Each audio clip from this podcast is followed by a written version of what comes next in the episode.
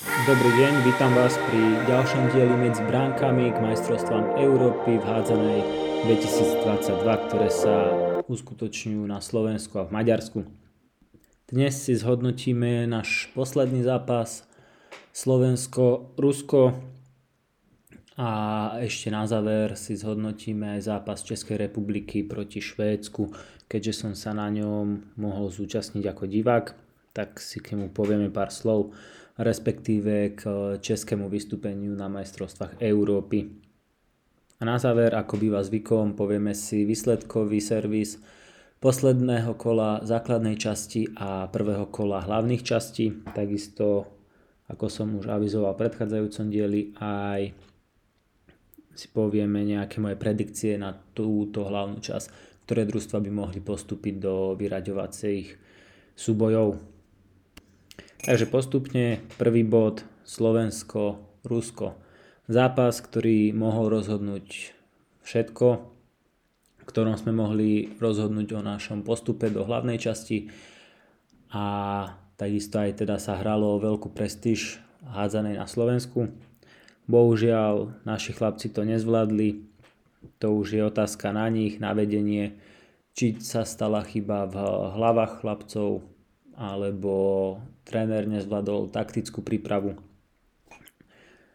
alebo jednoducho proste nemali sme na Rusov.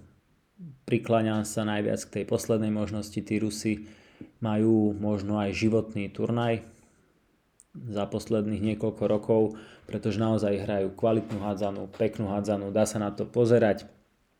A ako sme videli v ich predchádzajúcom zápase, keď dokázali poraziť aj také družstvo ako je Norsko. I keď Norsko na tomto turnaji nehrá najlepšiu hádzanú, akú by dokázali hrať. E, nie je toto Norsko, čo poznáme z predchádzajúcich rokov. Takže postupne ideme do zápasu Slovenska s Ruskom.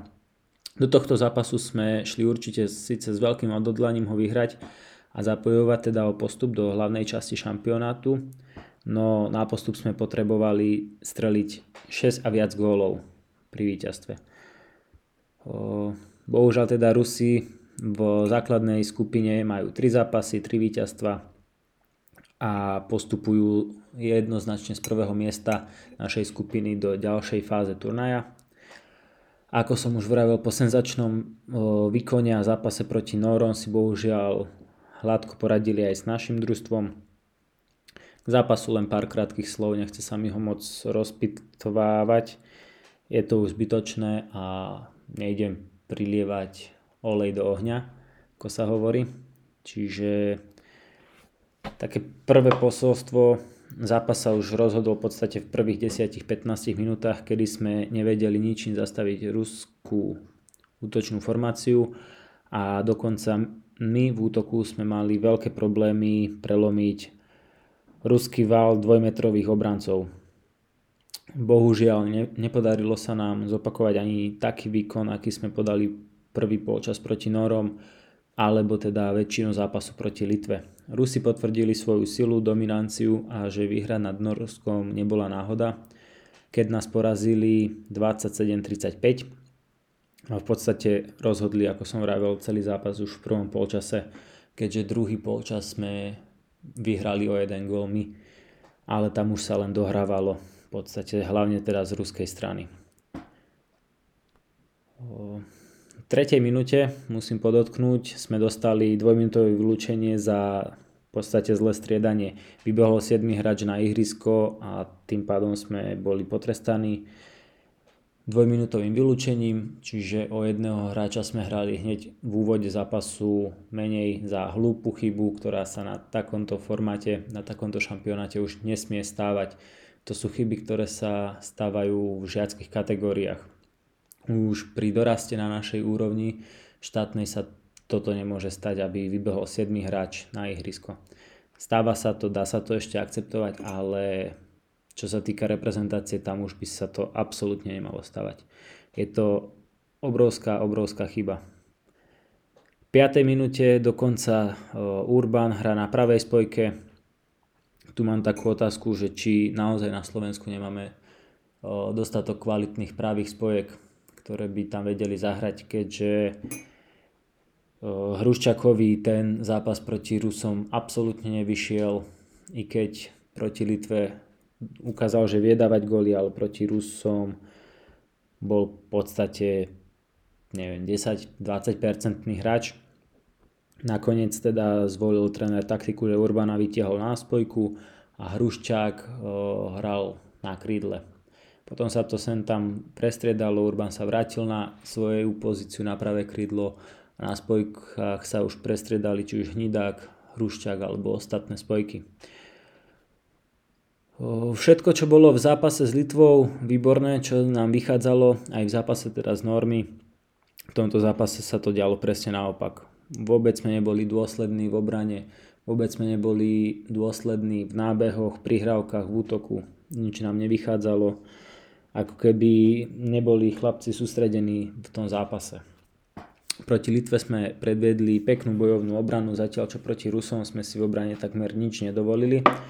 Boli sme v nej nedôslední, málo sme si pomáhali a o tom, že sme boli rozlietaní, tiež nemusím moc hovoriť.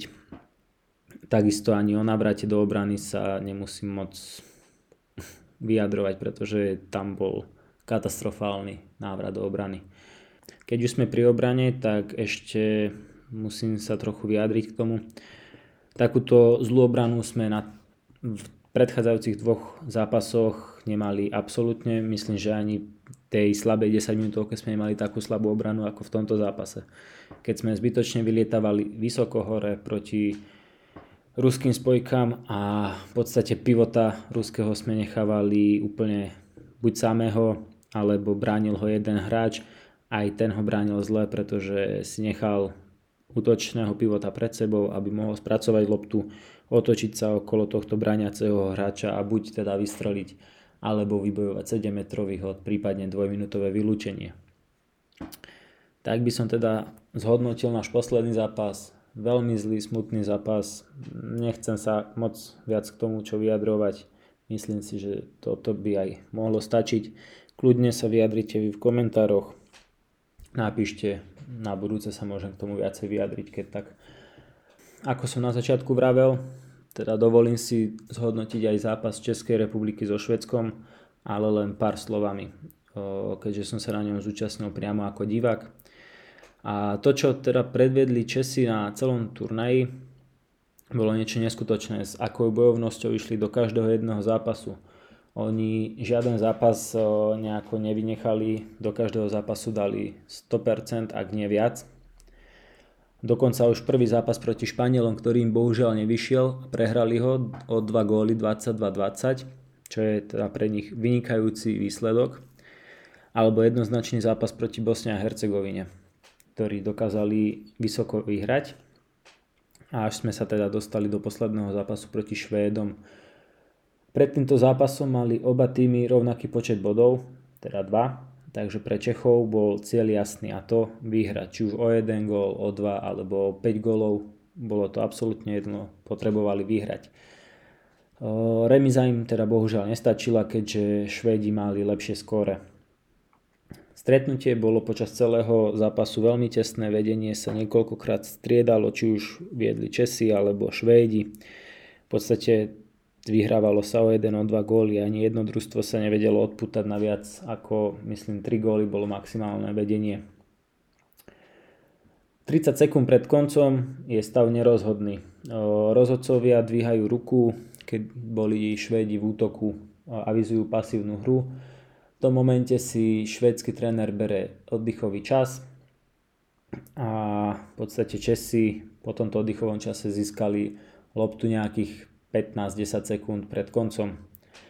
Automaticky kontrujú do rýchleho protiútoku, bohužiaľ lopta namiesto do ruky hráča triafa nohu krídelníka a týmto sa zápas skončí remizou.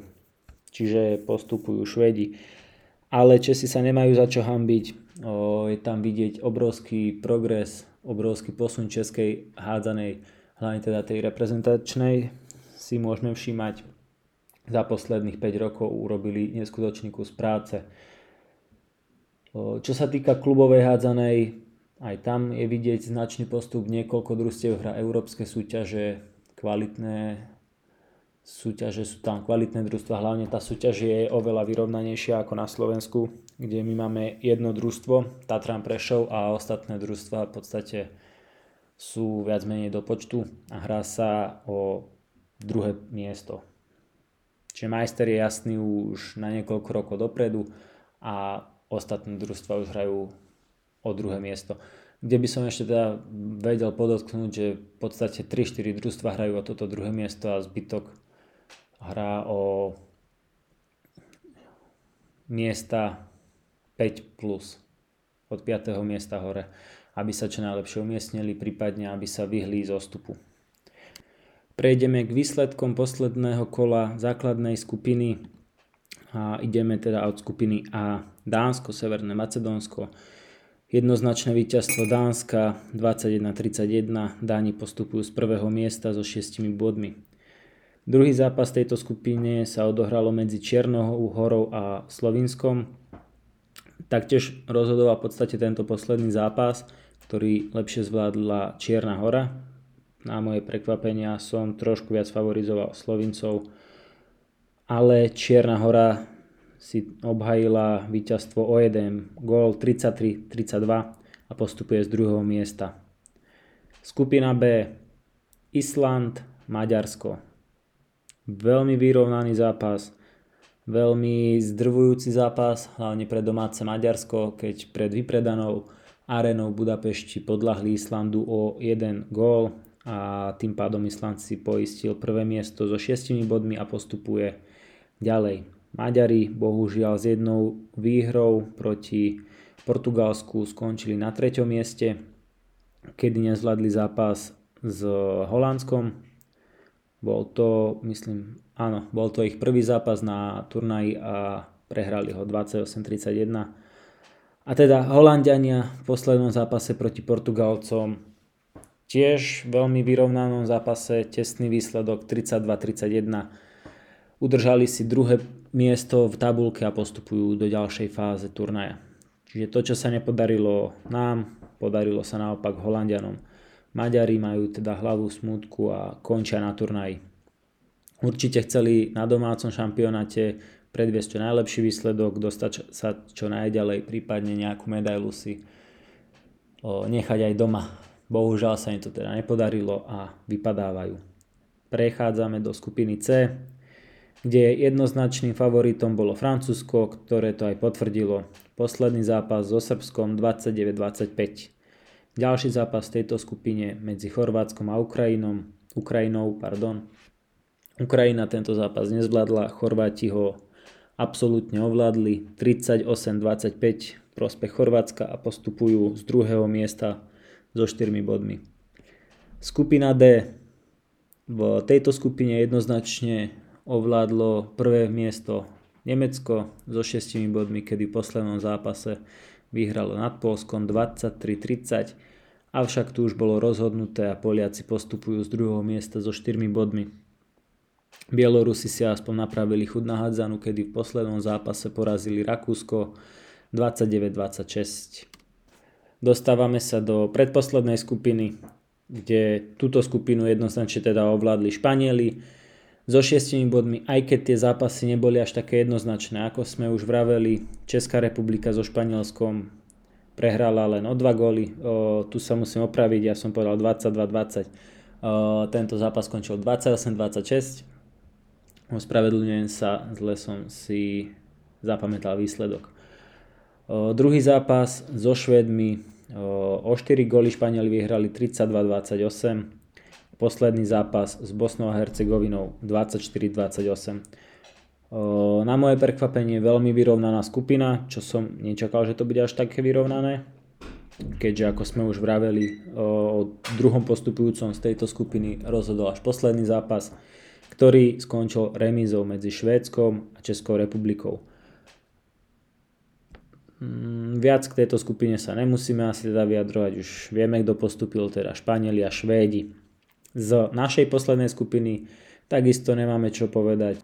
Rusi jednoznačne vyhrali našu skupinu, keď mali 6 bodov, postupili z prvého miesta, aj keď prvý zápas proti Litve im až tak jednoznačne nevyšiel 29-27. Druhý zápas proti Nórom urvali víťazstvo 22-23. Pre nich v podstate jednoznačné víťazstvo, ktoré im zaručilo viac menej postup. A posledný zápas proti Slovensku už to len obhajili, že si zaslúžia to prvé miesto a postupili najvyšším rozdielom v našej skupine 27-36. Prejdeme k zloženiu hlavných skupín. Prvá skupina, ktorá sa hrá v Maďarsku, v Budapešti, tak je tam Francúzsko, Dánsko, Island, Čierna hora, Holandsko a Chorvátsko. Do semifinále a o vyraďovacie súboje o majstra Európy postupujú prví dvaja z týchto skupín a tretí zo skupiny hrá o 5. až 6. miesto, aby sme si teda ujasnili postupovú politiku. V druhej skupine je Španielsko, Norsko, Švédsko, Nemecko, Rusko a Polsko. Táto skupina sa hrá teda v Bratislave. Čo sa týka prvej skupiny, môj jednoznačný favorit je Francúzsko s Dánskom. Mm, o tretie miesto si to podľa mňa rozdá Island, prípadne Chorvátsko môže ešte zabojovať, aj keď má nevýhodnejšiu pozíciu, pretože do skupiny postupilo s 0 bodmi. Čo sa týka druhej skupiny, jednoznačný postup e, budú Španieli a Nóri.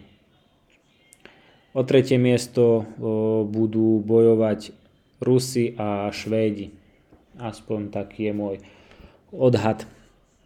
Ďalej v ďalšej časti si zhodnotíme túto hlavnú časť, že bude až po hlavnej časti a povieme si teda, aké je zloženie semifinálových dvojíc a kto by mohol teda postúpiť do finále a o prípadne teda tretie miesto. To by bolo všetko pre dnešok. Ja vám ďakujem za vypočutie, za pozretie. Lajkujte, komentujte, odoberajte a majte pekný zvyšok dňa.